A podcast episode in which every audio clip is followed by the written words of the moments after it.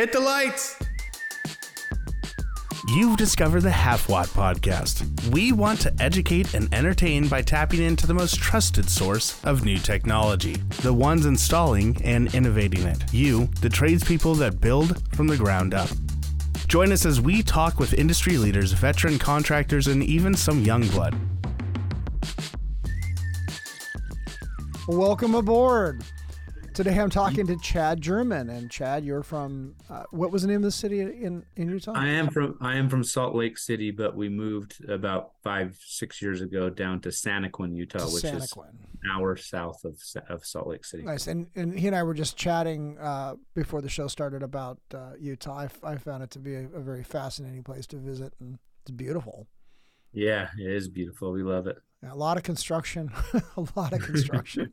yeah, it doesn't stop here. So uh, cookie cutter houses, but uh, beautiful layouts. Uh, when I was in Salem, they had these subdivisions, and then they were all kid centric. So they had play areas and green spaces, and it was it was crit- it was really remar- brand new subdivisions.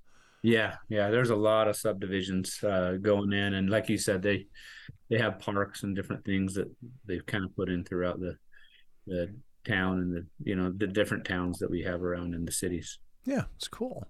Yeah. So so tell me about yourself. So you're a master electrician. So what what does that mean as far as uh, for my listeners? What is a master electrician versus uh, Well, from state to state, a master electrician is a little bit different. Um, some states don't even have a master electrician license. Here in the state of Utah, um, in order to become a journeyman, you have to go through four years of school and four years on the job training uh, to even apply to take your uh, journeyman test.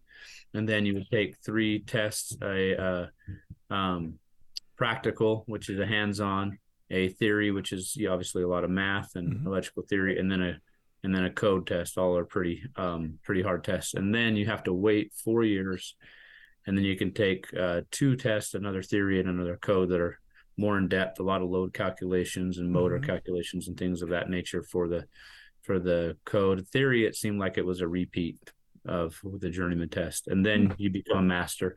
Once you become a master, then you can own your own contracting company, uh, or you can uh, sponsor somebody else to to have a contractor's license. Oh no kidding. So yeah, I, I have my master's and I sponsor two companies, and then I I'm a, an electrical coordinator at the college uh, at a tech college here in Utah. So so the tech the tech college is a Mountainland, Mountainland Tech College. Mountain Land Technical Yeah. College. Yeah. So so you're a, a master electrician. So obviously you're a high voltage electrician. I mean you're a full journeyman.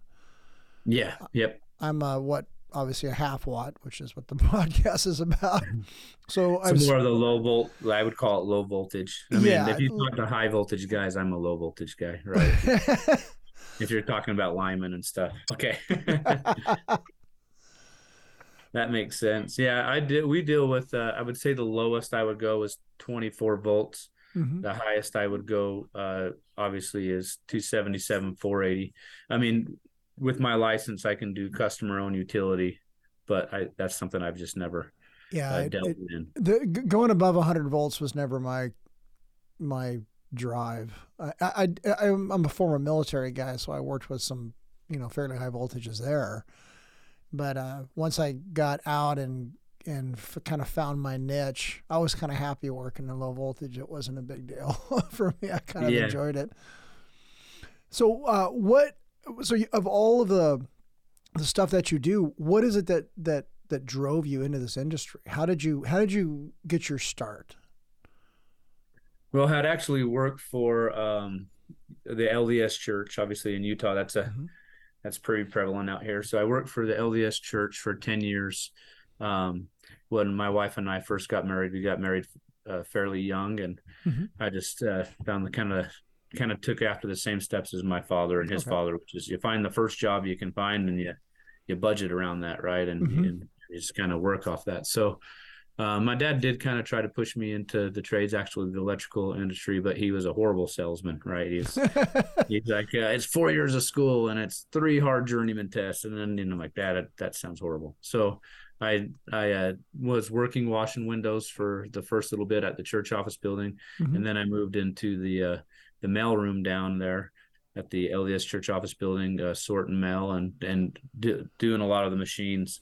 And then we had a a son that was born with some challenges, mm-hmm. and um, my wife and I uh, sat and thought about it and and prayed about it and decided that I needed to change careers and so it just seemed like every time I would talk to somebody about this scary thing called changing careers, electrical yeah. just kept coming up. I was a personal trainer, training a guy that was an electrician, and and uh, he said, "I hate my job. I can't get all the protein in that my that I need to do for my bodybuilding show, but my boss is hounding me to pull wire." I go, "What do you do?" And he goes, "An electrician." I'm like, "I've been thinking about doing that." so then he told his boss, and his boss called me and offered me a job, and I took nice. a, actually a pretty big pay cut to start.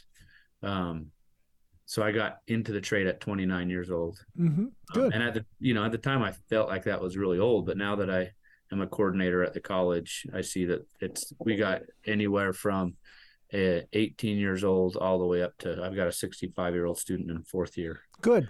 No Good. That's good to hear. Yeah. So it's it's all over the place, and I I kind of put that down to the fact that it's a career. You know, there mm-hmm. is a difference between a job and a career. What I was doing before was just any job I could find is what I would stick at. This is a career. I could change.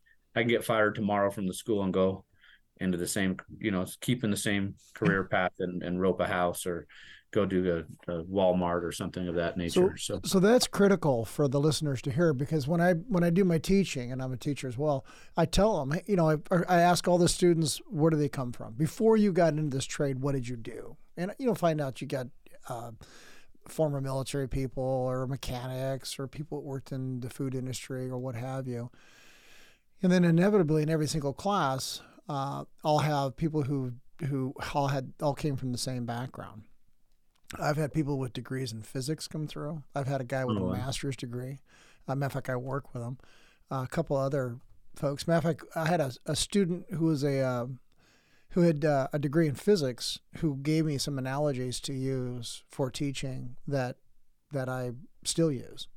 That's and awesome. I, and then I credit him, you know, credit that student for showing me that because, yeah, uh, you know, if you if you have somebody gifted enough to know physics and that can help you visualize what I couldn't visualize and give me a, an analogy for it and I'll you know that's that's why I I that's why I put so much emphasis on my students to teach me what I don't know. Like yeah. I, you know. And I, I find it interesting because sometimes the best stuff as a as a as a teacher, your best material actually comes from in my case, sometimes it's the the slow learner first year apprentice that doesn't mm-hmm. quite grasp what you're saying and then he'll ask like a very simple question that makes you realize how complex you are teaching it right, right. i remember teaching uh, reactance i don't know you know with mm-hmm. uh, inductive circuits and this kid he just had his head down on the desk and he wasn't really paying attention and i was talking about when you apply voltage to an, an inductor then you get a counter emf that comes back and pushes mm-hmm. back which is a second opposition of, current flow. And this guy got all excited and raised his hand and was like mr german mr german i have something. And i go what? You know like he never talks I th- i've taught him for two years and he said um, so this would be like running through the beach without your shoes on to get to cause resistance to get your big calves and then all of a sudden a big guy comes out of the nowhere to hold you back to add extra resistance. That would be that second opposition and I'm, wow. I'm laughing but at the same time that's a great analogy. That's a great when analogy. I, when i teach that that's what startup current is right? When mm-hmm. you start a motor um, everybody thinks of it a bit as a big push when you start a motor, the inrush current. Well, the mm-hmm. push would be voltage, so they're incorrect. It's actually that you're running a lot, lot more freely until that second opposition of current flow being reactance comes in and opposes you from running. And so the student that struggles comes up with a great analogy that opened the, the whole class. That's a that's a thing of beauty. I may yeah. even I may even steal that from you because I, I te- yeah. we teach you know the capacitive reactance and inductive reactance and and our yeah. in about the third week and on my one of the classes I teach, and I I kind of gloss over it, but I use the the electromagnetic uh, door holders. Oh right. Where you charge them up, but there's not a alternating current, so they just stay. Those flux lines bow out and stay right there. And then yeah. when you pull the power, they collapse back down, and you get that surge back through the system. Right. You know, and and it can cause chatter and stuff like that. And I, I try my I I I always like try to. I'm I'm a ham radio guy and I have a whole lot of radio experience and a lot of my analogies kind of center around that. Uh-huh. And and I'm I'm kind of serendipitously teaching them radio fundamentals as well and the physics of that. And so I'll use a lot of my analogies from radios. I'll say, well, look, if I've got an antenna that's this long and the radio is actually looking for an antenna that's this long, I'll add inductance to it Yeah. and it electrically lengthens it, or I'll add capacitance to it and it will electrically shorten it. Shorten. No, that's cool. That's really cool. And every once in a while, I'll have a student I can look out in the in the classroom and get a student that's really locked onto that. It's like, yeah, Yeah. that's We that do. works. We do too. Our our school is uh, the largest at the largest program in the state of Utah. We Mm-hmm. have, um, I think it's 400 and something students, 20 something teachers. wow. And we try to get less than we try to get about 24 students per class. We got a huge waiting list. Um, obviously, you saw the construction here, so everybody's Yeah. trying to get into the trade and and do the electrical thing and and pay right now for electricians is really big. So I see those guys. In fact, there was a student that came in and goes, "I I am horrible in the field as an electrician. I just don't get it." But I think I'm going to go do electrical engineering because I love this stuff in second year. And so some people will come through the program, like you're saying, some people come to the program and they don't have a career or they've had a dead end career. And so that's why we get so many people coming at different ages Yeah. because they want to get something that's stable in the electrical industry. Or they, yeah, the or they just got pushed out of their other industry because Right. it- you can't outsource what we do. You just can't. We get a lot of computer, you know, when I Yeah, go we do too. And it's like, oh, I, I'm an IT guy that hated it. You know, I got a degree in IT and I hated it. I want, I need to move around. So So we have a Um, lot of similar backgrounds because when I talk to my students, it's like, what did you do?" Well, I was think I was an IT guy for a long time, and then you know, wham, you're on the you're on the field because your job got outsourced to you know Bangladesh or something. So, yeah, yeah. I find that our best, I don't know if you find the same thing, but our best students are the adults with kids. You know, these Yeah. the 9 to 18 to 22 year old kid, uh, student, I shouldn't call them kids. Um, and everybody's different, a little bit different. But, you know, when you have your own children and your own responsibilities and you've just left a career to get into this, you're, you're Mhm. generally all in. You know, I, I was are. that way to where you see like, uh, other guys that are in their 20s that just kind of show up and play the game of school, you know, and, and they're Do the not bare there to minimum. They're just trying to get A. Like if I'm Yeah. teaching grounding and bonding and a guy's over there doing his homework so he doesn't have to do it when he's home with his wife, uh, you know, he's newly married. And then I, the next day, what did I go over? Like, oh, I don't know, but he's getting an A and that's all he cares about. Yeah. Yep, And the yep. other kid's paying attention, but he didn't have time to do his homework and he's got a C, you know, but he understands everything. he but he's teaches. got it all figured out. yeah. Yeah. So that grade number and and I, I just find education fascinating, and I never thought I you know I was somebody that was a C student at, at best growing up. I, so- I was too in high school. I was terrible in high school, absolutely terrible. I, I, I what I the, the classes I liked, I was you know all into photography and stuff Yeah. like that. It wasn't until I got in the military, I, got, I was in the Navy, and they threw me in technical school that it it was it opened my eyes and everything I ate. Everything I put my hands on, I just ate voraciously. Like Yeah. I had to have it. I had to know it, learn it, get into it and uh, it paid off. I mean, it really paid off. By the time I got out of the military and came to Oregon, because I'm from San Diego, uh, they were they would accept you in as a what they called a JLE, a journeyman limited energy. You could you could basically take the test and get that. And so I moved into a JLE, but I didn't have all the right qualifications to go into what we are now. They broke us into life safety and non-life safety limited energy oh, people. gotcha. So I did the class and got my life safety endorsement, and I've been there ever since. I never, I've just never looked back. But it, it is, uh, you're exactly right. If you're really all in, and and this is a career for you, you, it does not. It, it's been the most lucrative thing I could have ever done. I don't have a, I don't have a college degree. Right. I mean, most of us, most of us don't. We just Yeah. I mean, I'm the coordinator of the program, and I would have never. I mean, I struggled for the first couple years. I mean, I'll be honest, I probably struggled through all four years. But you know, one thing through the the program. I had a lot of learning disabilities and different things growing up that I mean I remember in school that was kind of once you get labeled that you kind of get put in those classes and mm-hmm. we moved a few times and they lost the records and and so they just kind of threw you into those programs. I didn't really have a lot of self belief when it came to education. Um, but through our program and through putting myself through I learned how I learned. Hmm. You know what I mean? Oh, yeah, I, you learned your, lean, your learning styles. I learned my learning style for sure. And um, uh, it takes me a little bit longer to learn things than than most people is and i find that to be true but once it's there it sticks mm-hmm. and i and i you know, I, uh, one of our teachers that works with me, uh, he sat with me um, in class, uh, going through all four years of, of school, and he would sleep through school, wake up, and pass the test with 100%. And I would be studying for hours yeah. to get a 75. well, now on the flip side, I've got half the code book memorized. If you watch my videos, I can just throw the codes out there. And then I just find it fascinating now. But hmm. when I was going through school, I was playing the game of survival, trying to just get that A, like all these students that I have. Like mm-hmm. just had my my nose just out of water so I could breathe.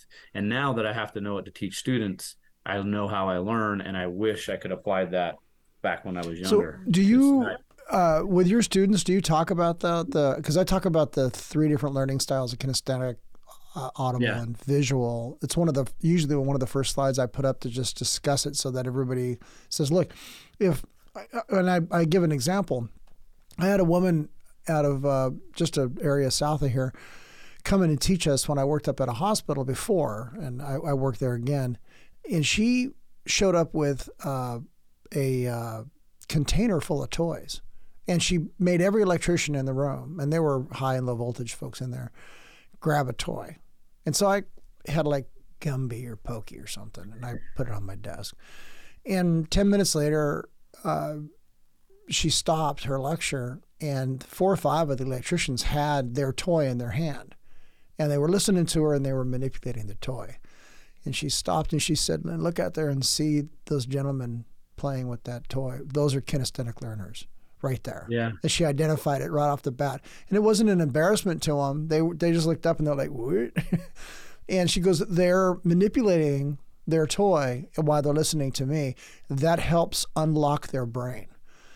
Oh yeah. And I doodle when I'm when I'll make notes. If I'm listening cuz I used to I was a manager weasel for a long time, so I would listen to the, go to these meetings and everybody would drone on about stuff. So I'd write the notes, write the minutes for the meetings, and then I would write all my little side notes and keep myself busy. And when I get done, I could recreate all the minutes, you know, the way they actually happened. My notes were un, they were illegible. They were only legible. By, I was the only one who could read them. Plus, I can't read yeah. worth a damn. So, um, yeah, it's it's fascinating how certain people. I have a, an idea for this next year because I teach right now. I, I teach uh, three. So we have 1A, 1B, that's first year, 2A, mm-hmm. 2B, that's second year. And it goes on to 4A, 4B is the last. So I teach, I've taught first year and fourth year for the most part. And then last year I taught second year. And then mm-hmm. the goal is I'm going to finish up doing third year and then I'm going to go straight to admin. I, I don't want to be admin, but that's that's what my boss uh, wants me to be. So uh, I feel like my skill set is in the classroom. But um, uh, one thing is I got kind of lectured the students about playing the game of school. And mm-hmm. uh, so this next semester, I kind of have a vision. I'm not sure how I'm going to execute it, where I'm going to find those different types of learners and have them be together and then kind of facilitate oh. education in a way like have them work together on here's my concept that I'm teaching you. Uh-huh. You guys help each other on how to how you would learn this and then let's have a representative come up and teach it and, and because i find that's that fascinating teach they yeah. teach themselves better like if i get up yeah. and just throw out codes and there's two guys that'll pay attention are super excited everybody mm-hmm. else is kind of like yeah. or like you said they're doodling trying to pay attention so they usually get it once i break them into groups after a lecture mm-hmm. and say now work this sheet together or come up with these things to chat like i'll challenge this table go against that table. You guys come up with five questions off of what I just taught to trump the other table. And the other table, you do the same for this table. And the winner to see who, how many questions you guys can outdo each other on. You guys will get all candy bars. I may steal something like that from you because I do a series called because I, I teach a block of twelve weeks, uh-huh. and then I and it might be the same course. I might teach it Monday and Tuesday nights to two different groups of students, but uh-huh. it's the uh-huh. same course. It's the same course material I've been teaching for a decade, and it's old. It's not uh-huh. not modern. It's not it's not what we want, but it is what we have. And so I do a couple of weeks of what we call Stump the Chump, which was based off of a Navy game of sitting in front of naval warfare publications and between ship to ship asking each other questions off that pub and seeing which ship or which group of people in the ships could answer quicker. Yeah. And so if I had a warfare pub, we would say, ah, oh, you know, what's the missile associated with this platform? And, you know, someone would guess it. We, uh, so I brought that into the classroom and we and that's what we do. But i have them write a question and then we all try to answer it. And i'm trying to beat them the students to the punch. So if someone puts a question up then i'm looking at it as well. And if i get the question first i'm not going to answer it. I'll wait till uh, another student answers it. But i'll at least say okay i got the answer here. And once we all agree i'll say okay so what was your method at finding the answer because that's the key in the code is knowing where to get the answer to the question, not knowing at all. I mean, you can if you if you take the time like you did, but for these students, it's just what tools did you use? Did you use the index? You know, how did you get yeah, yeah. to where you got to the yeah, answer? that's kind of one thing we do too. With it. the code book's so hard to play games with the code because the code's kind of a boring.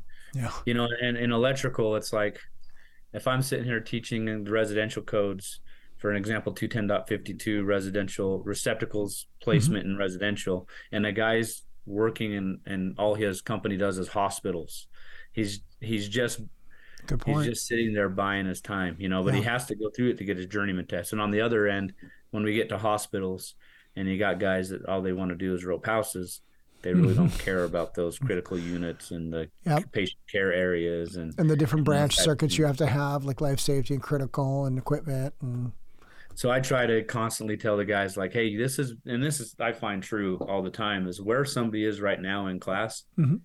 A hundred percent of the time, I find that student ten years later, and they're in a whole different part of the industry than what they thought they would be. A whole different realm. Yeah. And uh, you know, if somebody would, I remember my teacher saying, uh, "You'll never do a load calculation, but I'll have to teach you how to do it." Well, now I teach Article 220 and do load calculations, and companies call me to figure out how to do them all the time. I bet. And and so and i always say to that to my students like hey i'm not going to ever tell you you'll never use this because i have to know it and mm-hmm. i my teacher taught me that all the time so and i've worked with some high voltage guys that did that especially you know motor plate look at a motor plate or look at a mm-hmm. transformer and tell you how they're going to wire it and the and all the different factors in it and i just was like woof that's i mean i make fun of high voltage folks but in, in all seriousness i can't I couldn't sit down and do what you guys do. There's just no way. You know, I just don't. I wouldn't have the skills. I'd have to go back and learn them. I'm so pigeonholed in a, my thing.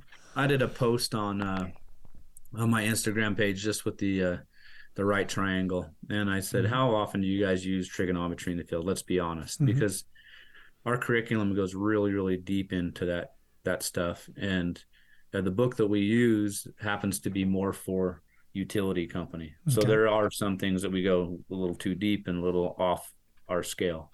And it was amazing to me how many guys said they use it on a daily basis. Obviously, to bend pipe, um, they use a lot of trigonometry. And then um, one guy said, "Well, I had to clean up a clean up some power factor in a factory that had a bunch of inductor inductive mm-hmm. motors. The power factor was all off, so I had to learn how to wire up uh, capacitors." And uh, wow, uh, there's a guy in our industry that's got a really big name. I, I, won't say, but he came in and goes, "Well, you would, you wouldn't have to do that. You could just call the manufacturer. He would tell you what you would have to do. You don't have to sit there." And he goes, "Why? It took me five minutes to do the math." Nice. And that's when it hit me like, man, knowledge is power. You've you know, really got a you've really got a good program going there. I mean, really. Yeah, we're really trying to do our best to change it up. The hardest part is we only have so much space. We have we have quite a few campuses throughout the the different counties that we're over. Um, but because we're a tech college, we have other programs within the college, and so we only get so much lab space. And where we're the largest program in the whole college, mm-hmm. you know, we fill buildings up at night because it's a nighttime program primarily.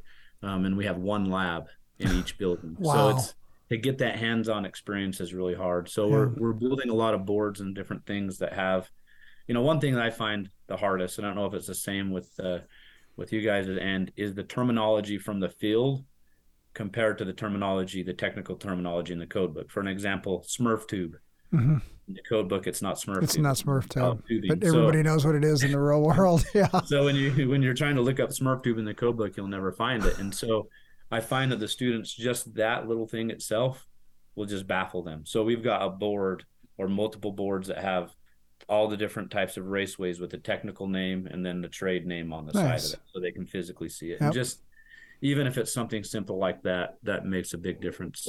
That is huge. That's that's really a good idea. But you're the the thing you're experiencing. I've I've seen elsewhere as well. We're we're at the same point where we're busting at the seams. We we uh, the I, I teach for two different groups here, and what we combine the students, and then I teach at a community college, and adjacent to that building that we're in are plumbers now. They brought the plumbers over and the linemen. So during the day, it's mostly linemen from from the local utility here, and then at night it's us and plumbers, and we're out of room. And plus, they do Oh, a couple wow. other night classes there, and we have a pretty good sized lab. I can't complain about that, but we're growing to the point that you know the the idea of getting our own space is tempting, and then not handing over that big wad of cash to the college to support us, uh, but at the same point in time to get lease space and then to build it out, you know, Yeah. is a big expense. And and I'm certainly not in a position to help them, you know, juggle that money. That's not my not my cup of tea. So Yeah, it's a that's a hard thing. I mean, we're uh we're run by the state of Utah. Uh, Mountainland Technical College is a we're under an umbrella called USHE, Utah System of Higher Education. So Utah Valley University, Utah State, all those universities kind of fall under the same umbrella as us. We're That's higher good. education, but we're a tech college Mhm. to where they're a university. So, um, so the state allocates a lot of money. Uh, we get paid by the taxpayers, but we do have like the the union, the JATC here in Utah. mhm. Um, we have the IEC in that's Utah. what we have too. And we teach both of we I teach for both of those groups, JATC Oh, you do? and yeah, and IEC. Yeah. And then we just got one called WECA that got accepted by the state of Utah. I, I heard about them coming for a while. I sat on the uh, A and T committee for IEC uh, uh, for about a year, and I, I I heard about them for the first time uh, just recently, coming out of California and I think Colorado. Yeah. The They seem to have that- a pretty fast-paced program, if I understand it. I do believe their program ro- operates a lot like the JATC, where you take time off of work and then you go to school for two weeks during the day, Mhm. and that's a semester. Yeah. So it's yeah, eight, that's the whole I- thing. I- that sounds awesome if you could do it. I just don't know any of my students that could sit in a class for eight hours. You know what I mean? Ours Yeah, are three hours. Um, eh, I don't know. Maybe if maybe if it was fast tracked like that, it would. Maybe, uh, but that intensive training over a period of you know a couple of weeks is it, it seems to be working for them because they're growing. Yeah. And then, then, and I know in California where their requirements are pretty stiff, they're they're they're holding their own down there. So, Yeah, one of my buddies on Instagram, uh, D, he owns Humboldt Electric, and his, his account on Instagram is Humboldt. He was telling me that his best guys go to school at the at WECA. no kidding. So, yeah, maybe maybe that intensive training, it's like an immersive training. It might be a, a, a different way to look at it because we spread ours out over twelve weeks, and it's once a week, four hours a night is the maximum. Depends on you know what all happens, but uh, you know it's it, it it it is a it's a lingering thing. Where when I was in the military, if I took a course, I took a you know intensive, bam, bam, bam, four weeks, and you get done, and you're all you're thinking about is what you just did, like, and then up, and then I can still. Well, I tell my students this the, the one of the best classes I ever had, and one of the best instructors I ever had, was teaching a, a four week class at the end of a twelve week maintenance on this piece of machinery, piece of equipment. Uh, and I got to the end of the 12 weeks, started this four week program. And the very first night, he starts talking about how data loads into the the computer and how it moves through the system. And I just, there was only four of us in the class, and I just shook my head and went, oh crap, this again. Because I didn't understand it the first time it was taught. And I was an Yeah. all analog guy. I'd come from tubes and transistors and you know old school stuff to this digital, and I just I just couldn't make the transition. This guy said he told the students he goes you can you three can take a break if you want. I got to talk to Petty Officer Brooks here for a little bit. And in 20 minutes, that guy filled in the holes in my head from really it was almost 16 weeks of training in 20 minutes. And he Yeah, just went, awesome. You're not the first guy who's come here with this problem. Let me show you what you're missing. Wham. And I was just like, Holy cow. So, you know, the right instructor at the right time with the right uh, persuasion just did it. I mean, he just opened up my mind. At the end of that class, the final we had was five questions in seven hours. And it took me seven hours. It took every one of us seven hours to answer those questions. Wow. And we went through every single publication that that machine had. You had to you had to know your way. You had to work your way through every single book in order to answer those questions. That's intense. It for was intense. It, and I can still, I can still remember, you know, the the intensity of sitting down, and I was a smoker at the time, and and taking a break forty five minutes in, going, oh my god, I, I don't, this is this is insane, and walking back, and at the end of the class, going, I, I've I feel like I've I've mastered something, and getting out to the fleet and then being able to use what the guy taught. Matter of fact, I had him re-enlist me. I mean, it was that that was that attached to his his teaching style, and I stole his teaching style. Hey, Mike here.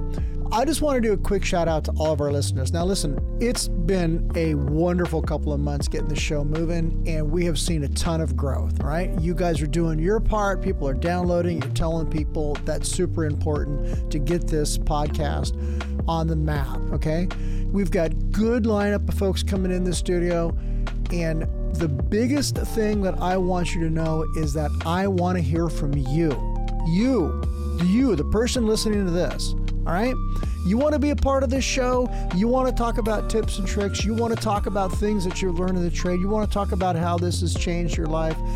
You want to talk about stuff like that? Send me an email, okay?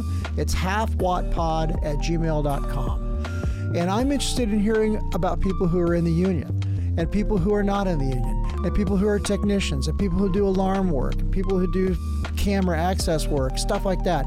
It doesn't just have to be fire alarm monkeys, it could be anybody. All right?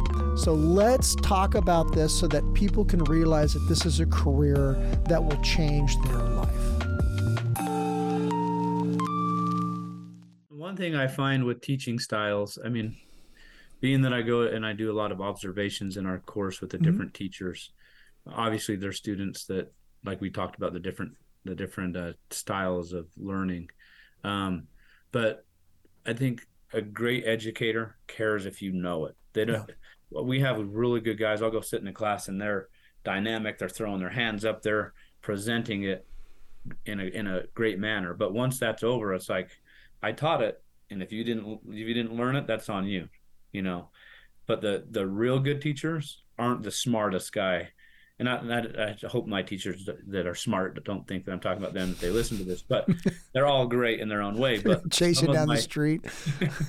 some of my best uh, teachers are the ones that you know I, I know on my end one thing that makes me a, a decent teacher is because i do have those learning issues i i come at it with my when i teach my students like hey guys watch out with this you know when you're Mhm. doing when you're doing parallel circuits and you're punching in the reciprocal key you got to make sure the reci- you know this is what it looks like the reciprocal of the sum or the reciprocal if Mhm. you forget this reciprocal it's going to look like the reciprocal of the sum Mhm. you won't have the reciprocals you know and so I can actually follow what you're saying because I know what you mean. so it's it's one of those things like if you know where they're going to miss it and then they laugh because they miss it right after you tell them that they're going to miss it. Like i did exactly what you told me you're not to. Then you're relatable. Then they trust you. And So then it's I- not about you I have a technique where I teach when I teach parallel. Well, I teach parallel series both, but when I teach it, I'll I'll stand up in front of the whiteboard, draw it out, or up, you know, have a slide projector up, and then I'll ask them for the the numbers they want to put on the resistors, let's say, and Uh-huh. and I'll take them from them. And so whatever they give me is whatever we do. Whatever equations they give me is what I'm going to use. If you give me E equals mc squared, then that's the equation we're going to use. We're going to be here for a month, but by God, that's what we're going to do. yeah. So when I say what's the equation we're going to do for for parallel, what do we want to do? You know, one over one over, you know, Yeah, one R one, yeah. exactly. Or is is there's another equation we could use if I've got two resistors of you know various. So I put the onus on them to give me the equations, and then I do the math in front of them, and we do it together. I say, okay, we're going to do this here. What's that? What's that? What's that? What's that? We put it all together, and then when we get done, we double check it to make sure it's right. And if I can vapor lock in front of a class full of students, then you can vapor lock on your test and figure out how to work your way back out of it. And this is because if I, I can stand here in front of you guys and look look like a fool, but together we are working our way back in and out of this mathematical problem because these are equations, not expressions. They all have to balance out. Yeah. And uh, it, that technique has saved me loads of of intensive after school time with with a student that hasn't quite got it. And if they don't, then I'll to just write up some basic problems on a sheet of paper and say, do these, and let's come back and talk next week. Yeah. And and it's like that. So your that your technique is is is super valid. I love it. Yeah, and I live. I've done your idea too, or like Mm-hmm. having the students, like when I teach voltage drop. Yep. I go to a student and say, "What are you working on?" Uh, lights. Okay, well, where are you working on those lights? In an auditorium. Okay, how far away are those lights from the from the source? Five hundred feet. Okay, what size wire are you pulling? There you go. Number twelve. And I'm like, ooh, this is gonna be weird. You know, what, what's, what's the amperage on those Let's lights? let's do some math 20 here. amps. Yeah, so he'll go 20 amps because it's got a 20 amp breaker, and I'm like, oh, this is going to be really funny. And then they get confused.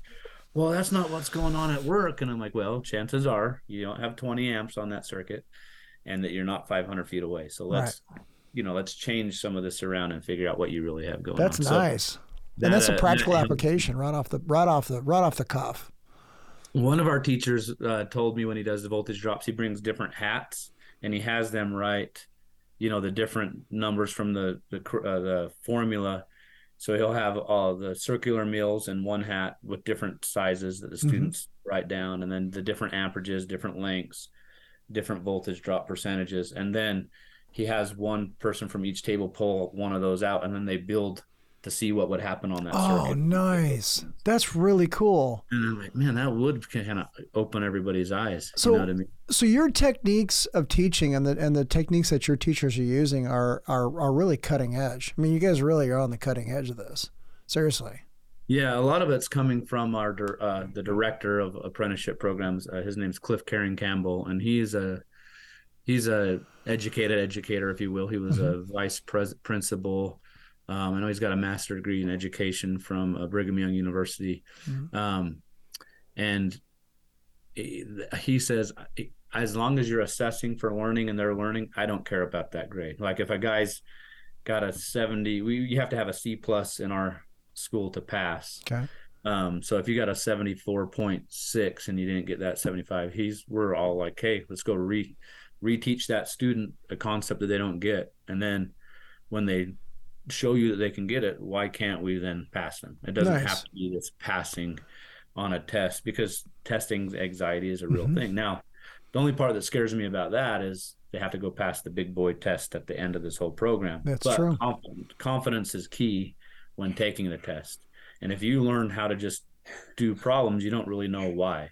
Right. And so we're Mhm. building, they're trying to build their confidence as they go through the program so that, um, so that they want to learn and then they can learn how they learn and prep for tests properly. So, um, it seems to be working. I mean, there's always kinks in the wheel. There's with the program that large, there's still a lot of students that like to play the game of school and a lot Mhm. of teachers that like to just click through PowerPoints and and do their time because they're part-time teachers. All of our teachers are guys in the field that teach at nights, except for four of us are full-time. Oh, so, So- you're actually doing this. I mean, that's all you're doing. You're not you're not out jerking wire at all anymore. Because I'm No, I'm, yeah, a, I'm one of those. I have to to work during the day and then teach at night.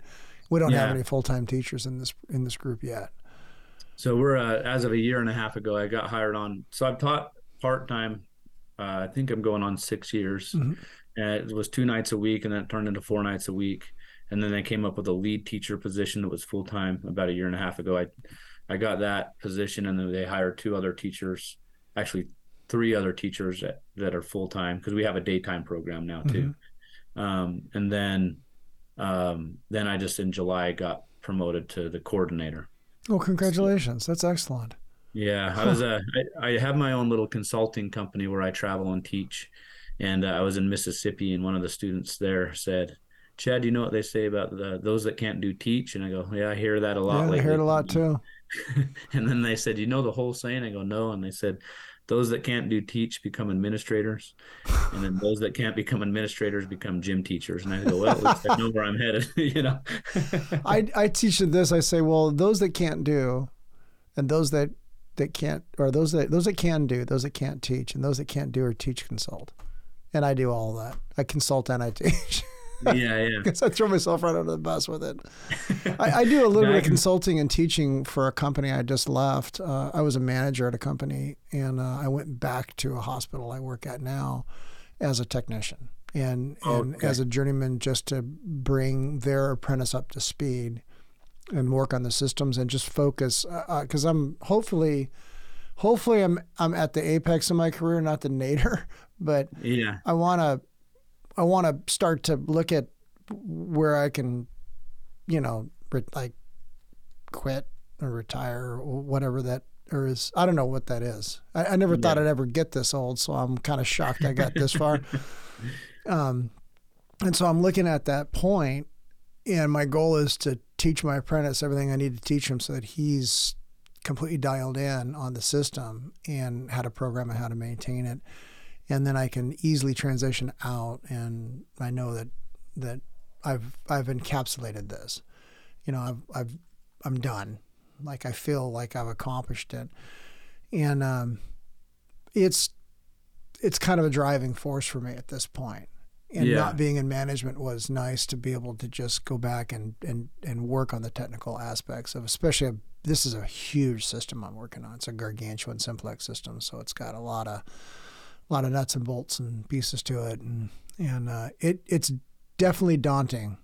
I've definitely had days where I've I've considered I may have made a a, a may have made a career suicide decision here, but I didn't. It was just it was just one of those moments. But the former company that I left said, "Well, come back and teach us." So now I teach a troubleshooting course there and help them write it, and um, it's PowerPoint based, so you know, death by PowerPoint. But I ad lib in between the slides and, and give them practical examples. Of, yeah. A lot of my consulting that I do, I do a lot of continuing ed. Here in Utah, we have to have a uh, 16 hours of continuing education every two years. Mm-hmm. And because uh, when I started my little Instagram thing, I, I like to think that it was a smart, strategic idea to come up with Utah electrician, but it was just and I think somebody else had a page called Detroit Electrician, so I changed. I made mine Utah Electrician, mm-hmm. but it's it's made me kind of a staple here in Utah, and so I get a lot of jobs from companies, private companies that bring me in to teach continuing education and and do stuff oh, for those companies. I get it. Yeah, and that's all. That's all. Uh, PowerPoint based. Uh, it's just hard to like travel with boards and hands-on stuff. Oh, it is. Yeah. And you know, you go I'd go teach at like the Utah National Guard or up at Texas Instrument up at the uh, point of the mountain there in Lehi and uh, the Utah State Prison and the Gunnison Prison and then the private companies. It's it's so all over the place. There was there would be no way for me to teach have hands on. So mm-hmm. a lot of that is definitely definitely lecture based and it's eight hour classes so nice. To,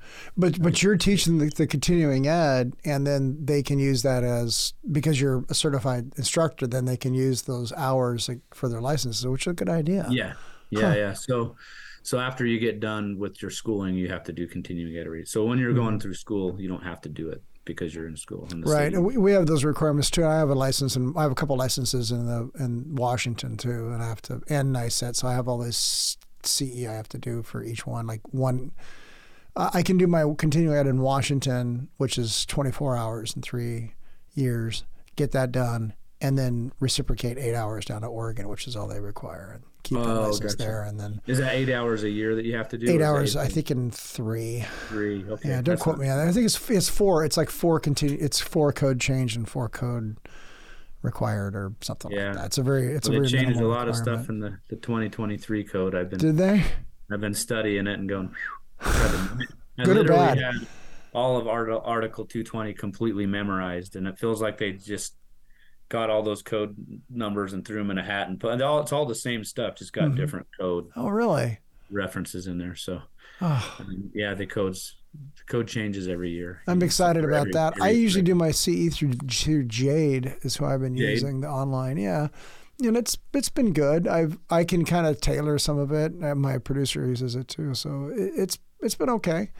But I I, I certainly uh, I certainly would prefer to to sit down and, and knock it out in you know in a in a in classroom Yeah. environment. But Yeah, you know, a lot the of the, that the ones works that hire today. me, it's it's companies that hire me. So the employees Right. that work for them don't even have to go out to get their continuing ed. So they, you know, I teach at Brigham Young University um, out here in Provo. Uh, Brigham Young brings me in, the, the university brings me in, and all the the uh, electricians that maintain the university, sure, they have them come in. And so it's a really, really big class. And then they bring in food trucks for lunch. And it's actually outside underneath the pavilion with tons of dudes there. So it's it's, it's a pretty good scenery. Um, and then I go to Mississippi every year and teach a company, La Valley Electrical. Um, and they, they don't require any CEUs or anything out there, but the company just wants to keep their guys that's cool. sharp and fresh. And so um, We're out in Mississippi. They're uh, the company's in Jackson, but I go Uh-huh. stay with the owner. He's in Clinton, Mississippi. Oh, nice. I've been. I, I used to live in Louisiana, so I've been in Mississippi quite a bit. Uh, what part of Louisiana? Baton Rouge. Oh, okay. And, yeah, I, I I only lived there for about a year. I don't tell people I lived there. I tell people I did time there, and then I I escaped, but my family didn't, so they're still down there. So I go back and visit every once in a while. They're, they're all spread out. There's uh, one in Covington, one in Denham Springs, and one in Baton Rouge. So we, you know, if I go down, I'll usually stay in New Orleans and just Yeah. go dri- How far drive. Baton? How far is Baton Rouge from New Orleans? It's 60, 70 miles. So Oh, okay. far. We uh, they took me down not this last year, but the year before. Um, we got in a train there Mm-hmm. in Jackson, Mississippi, and took it all the way down to New Orleans. And they had a little company retreat out there, and they invited me, which was pretty awesome. And we had a good time. it's now, it's a different wild. it's a whole different world than New Orleans. Baton Rouge is is a is it's now the biggest city. It was not. New Orleans was until Katrina. It may still get to that point again.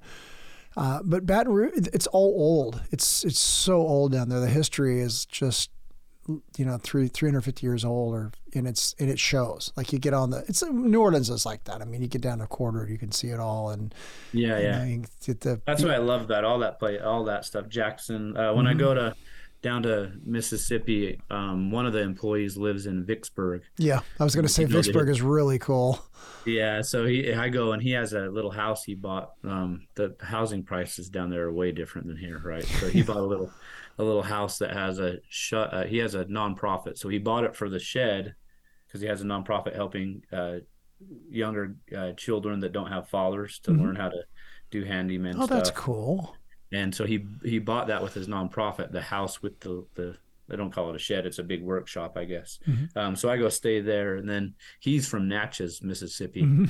So last time I went, he we drove down the Natchez Trace down there and went down to Natchez, Mississippi, and it's just history. I mean, I just I became Yeah. a history buff. By the civil war the civil war stuff in Vicksburg is insane. You could walk out and see it's it's insane. Like that's Yeah. where you could still see where the trenches were. I mean they're they're kind of filled in obviously, but Yeah, know, they have uh, they have cannons and stuff that Yeah. sit there off the side of the the the the sides of the roads and the embankments that they build up. It's Mhm.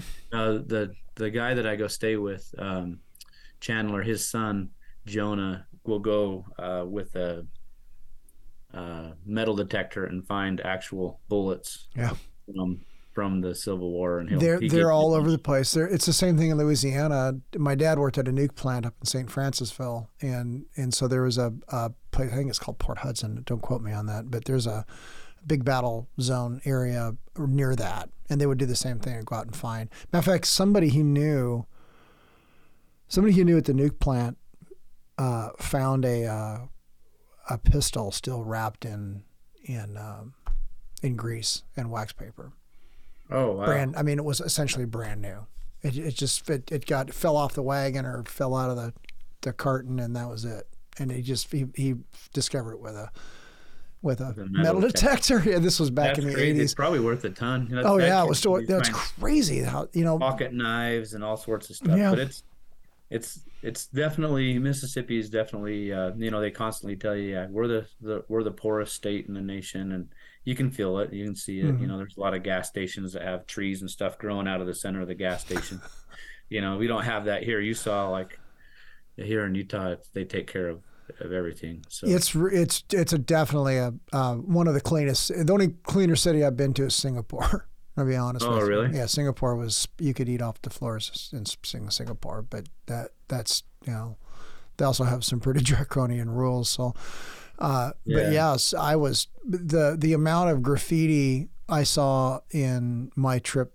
Now, mind you, I was basically on the freeway most of the time. Was minimal. Uh-huh. Like I, I I I could I saw a little bit in Provo, and that was it. That was it. I mean, yeah you know, you there's parts of Portland that that it, you can't even find the walls anymore. So it's it's just it's just the nature of the beast, you know. Yeah, and I think homeless in any major city is getting, um, I don't know if you say out of hand, but like if you like, I was just in Austin and it was, you walk down the street and it's just filled with homeless people everywhere and a lot of drugs and different things Yeah. happening right in front of you when you're walking. Um, I don't go to Salt Lake often, but before I came full time at the became full time at the school, I was running a, uh large multifamily project downtown Salt Lake, and there was there was a little bit of that, you know, homeless Yeah. homelessness. So I think that as much as I want to praise it, we take care of the streets. We, you know, they uh, they mow the the little easement lawns and they Mhm. pick up the trash, but there's still little tent encampments and parks and different things that we try to. It, at least you're trying, you know. Yeah. And they're and they're starting to make a change here, which is nice because the the a lot of the businesses are just like we're done with this. Fix this problem because they're used to, you know, 5 years ago it was a different story. So Yeah, you know, yeah, it's just how it totally different. over here, too. So I like the uh, if you ever go back to Mississippi uh, or Alabama, there's a battleship that you can visit in in Mobile. There's a big uh, static ship display that you can go to. That is one of the few battleships that you can go into the turrets on and see how the big guns, the 16 inch guns, all worked. Oh, And, uh, yeah, cool. it's really cool. And I always encourage people if they're down there to, to it's not that far. From New Orleans, it's really it's pretty, you know, it's just due east a little bit, maybe an hour or so. It's totally Yeah. worth seeing. Yeah, I'm kind of a Yeah. Navy guy guy because I spent all that time. Yeah, for sure. That's my grandpa was a Navy guy. So Oh, no way, really? Military. That's uh, that's all I know because grandpa would tell us stories, and he was in uh, World War II and Oh yeah, and he would talk about it. That's good. Yeah, I, I spend a lot of time uh, with my students talking about World War II because of the the, the change in technology, uh, which I attribute to you know the the war, the radar, and and yeah, uh, although uh, the last couple of books I've I've just finished up, I polish off a book a week now. Um, it it really started before World War II. It just that World War II kind of made it all happen quicker, so to speak. And so I tell my students that I share with them, you know, the history because I'm I'm kind of a history buff of how all these things came about and and how a lot of that technology is still in use today. And, Yeah. You know, you like teletype. I, I say that uh, TTY is still on your iPhone. I mean, if you go to the hearing impaired section of your iPhone, you'll find teletype. It's still here. It hasn't ever left. yeah. That's And- awesome. Yeah.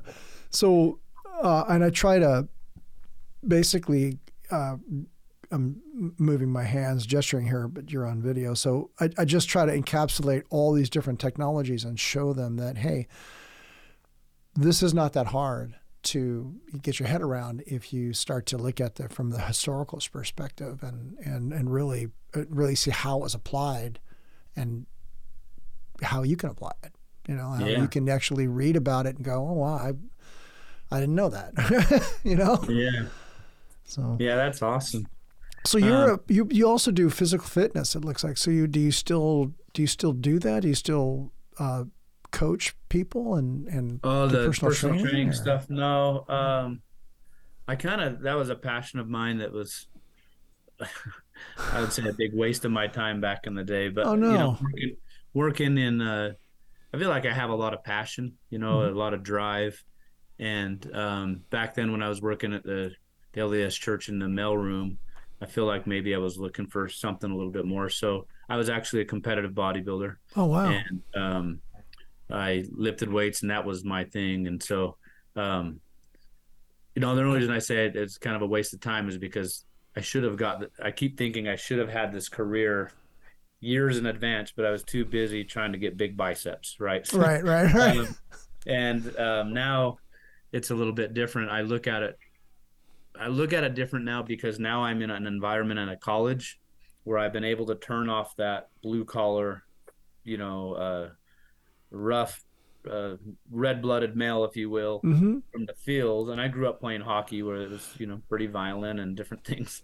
And so I, I think I've, I've got a lot of different texture to me. But because I was able to work at 10 years at the church office building, I think I have adapted really well to this other uh, this new position at the college. I think but, you have too. Um, I mean, you really, you really, you look like you're in your element, and you sound like you're in your element. Yeah, I, am very, I love teaching. I, I, I, don't, I never thought I would say it, but I, I love teaching because the students are, they really appreciate somebody that mm-hmm. is a pat is very passionate about their thing. It, and I, but, I think you're right. I think the passion, if if you have the passion for it, it you can't keep it, you can't contain it. It just yeah, exactly. It just oozes out. I have a student right now that's uh, he's got his residential journeyman, which you can get after two years, mm-hmm. and we'll let a guy teach at the college if he gets that license just the first two years because he's already surpassed those two years and he's he's got that first notch on his belt. Mm-hmm. And uh, this student's in my class. His name's Tyler Clark, and I mean I have two of them that do uh, uh, Colton, Colton as well. But Tyler, like that passion I have, I can just see it. I go to his class when I do observations, and the whole classroom of guys have their hands up and they're super excited and I'm looking around going, man, I, I don't get this much engagement. but he's uh, he's super passionate about about the uh, about the industry and teaching and I think I it just that. it just it just changes generation after you know it just you affect so many different people so mm-hmm. but with the where i'm at with the physical fitness now is um, i find that i kind of struggled a little bit when i got back into you know sitting behind the desk and doing the stuff I'm doing now, I couldn't figure out what it was that was missing. And uh, my son, uh, Alec, uh, he's the, my 15 year old son, came and said, Dad, I want to start working out. So nice. I started working out with him and noticed that it really did help me. And it, it makes sense because I, I grew up playing hockey, mm-hmm. then I met my wife, and then I started bodybuilding, and then I started working in the field. And my whole life, I have been a physically active person. Right. And so it makes sense that when I would go slow everything down and just sit behind a desk that I was going stir crazy. So. Yeah, it, it, it it's a uh, it's a component in my world too. I bicycle to work a couple times a week, and and I uh, we do drive. We have a huge campus, but we we drive to a certain building. But then the, my tools go on my back. I carry a backpack full of crap, yeah, and put it on, walk the building, do what I got to do, and so it it it's a huge it makes a huge difference. And I'm 58, so I mean it's like I need I need to be able to move, and and then when we're not doing that, I'm on horseback. So there's equestrian sports there, but motion motion is lotion. Yeah, oh yeah. Well, it's funny because there's a few times I've been pretty stressed out. You know, uh, there's one th- I I ran large commercial projects when I was an electrician in mm-hmm. the field. That's what I did, and um, there's a different type of leadership in blue collar that mm-hmm. you just you kind of have to demand respect and i was able to do that right because i grew up playing hockey and all that yeah all that kind of stuff with you know just my background um, to where here it's a revolving door i can't in electrical i can go wire up a wall and i'm done with it and move on to the next step mm-hmm. here I'll always have students that are struggling learning. I'll always have teachers that struggle teaching. I'll always have students that don't like how we're doing things. And so I've had to rewire my brain on how to handle problems. Nice. And um and it's still a work in progress, right? Like trying to trying to give people the benefit of it. I'm not the most patient person. I'm not the most uh polite person all the time and so uh, like you just said you read uh, you read a book a week and that was a goal of mine at the beginning mm-hmm. of this year was a book a week i got halfway through the year. So I got 30 something, 30 something books in. Um, I did it uh, as soon as I started podcasting. I actually cut all my podcasts and moved over to audiobooks. Once Oh, I became a podcaster, I I actually shut down all my. I had a bunch of podcasts I listened to, and I went. I'm going to shut them off. I've already listened to enough of them. I'm going to move back to books, and and I just started sp- focusing on this podcast, and then reading, and then obviously teaching, and you know all the other ham radio and all the other horses and Yeah. you know. Yeah, the horse thing's awesome. I I uh, was talking to some friends. I'm addicted to the the stuff on TikTok and YouTube with the horse trimming, the the hoof trimming. the hoof trimming. yeah. That's that's a art. That's a real art. Farrier is a real art. Uh, the one that comes out and does ours, uh, she's she runs her own business, and I, wow, that's my wife's like, well, you should get into it. I'm like, I don't think I want to do that. I think I'm gonna live. I'm let Yeah, the let it. professionals. I'll ride the things. I don't mind. I don't mind that. But um, yeah, I, I find that interesting. So It, uh, I, I can't. I've really enjoyed our time together. Uh, yeah, for sure. I, I have would you, would you come back on at some point? Yeah, absolutely. Okay, and and just to maybe follow up and see where you're at in a few months. And Yeah, awesome. that'd be, that'd be awesome. Well- and then can I share? Yeah, please do. Go right Can I share on my social media that I did this podcast? I would love it if you did that. kind of get you a little bit of traction. A- any any any forward moment we can get is good because I because we're really trying to reach out to electricians and and and be technically oriented and and I I just also like to just chat like I'm just kind of a hey how's it going? Sit down and chew the fat kind of guy. Yeah, um, for sure. and then uh, yeah I would love you to to share it if you would. That'd be great. Yeah, I have some big uh some big stuff in the works right now uh with a few people from social media that that you know maybe will you know by the time we we come on again that'll be in full force with some other And- social media ventures so and I would love to interview them too. I would I would would be honored to have them on board because we're certainly not limited to to half watts. That's not the goal here at all. The goal is to just be somebody who reaches out to the, our trade and says, "Hey, this is what we do." We've interviewed. We've had some really cool interviews with some people I didn't expect. Matter of fact, Right. last week I interviewed a guy here in town who was an IT. He's a city's IT specialist here. He's the network engineer, and he owns a bookstore. And we wound up like trading phone numbers pretty much. It was like, wow, that was cool, you know. So yeah that's awesome yeah. Yeah. I found that we've got we have a lot of the same interests for sure when we were talking to so nice. well, thank you. Uh, I'm super happy to meet you, Chad. yeah you too it was awesome thank you for having me on Thanks for listening to the Half Watt Podcast. We always want to hear from you, and we encourage you to email us at halfwattpod at gmail.com with questions or even your own stories. Funny, crazy, or praiseworthy, we want to hear it all. You can follow us on Instagram at halfwattpod to stay up to date on our feed. Be sure to subscribe wherever you listen to podcasts and share us with a friend, the best way to help us grow. The Half Watt Podcast is a production of Now Hear This Studios.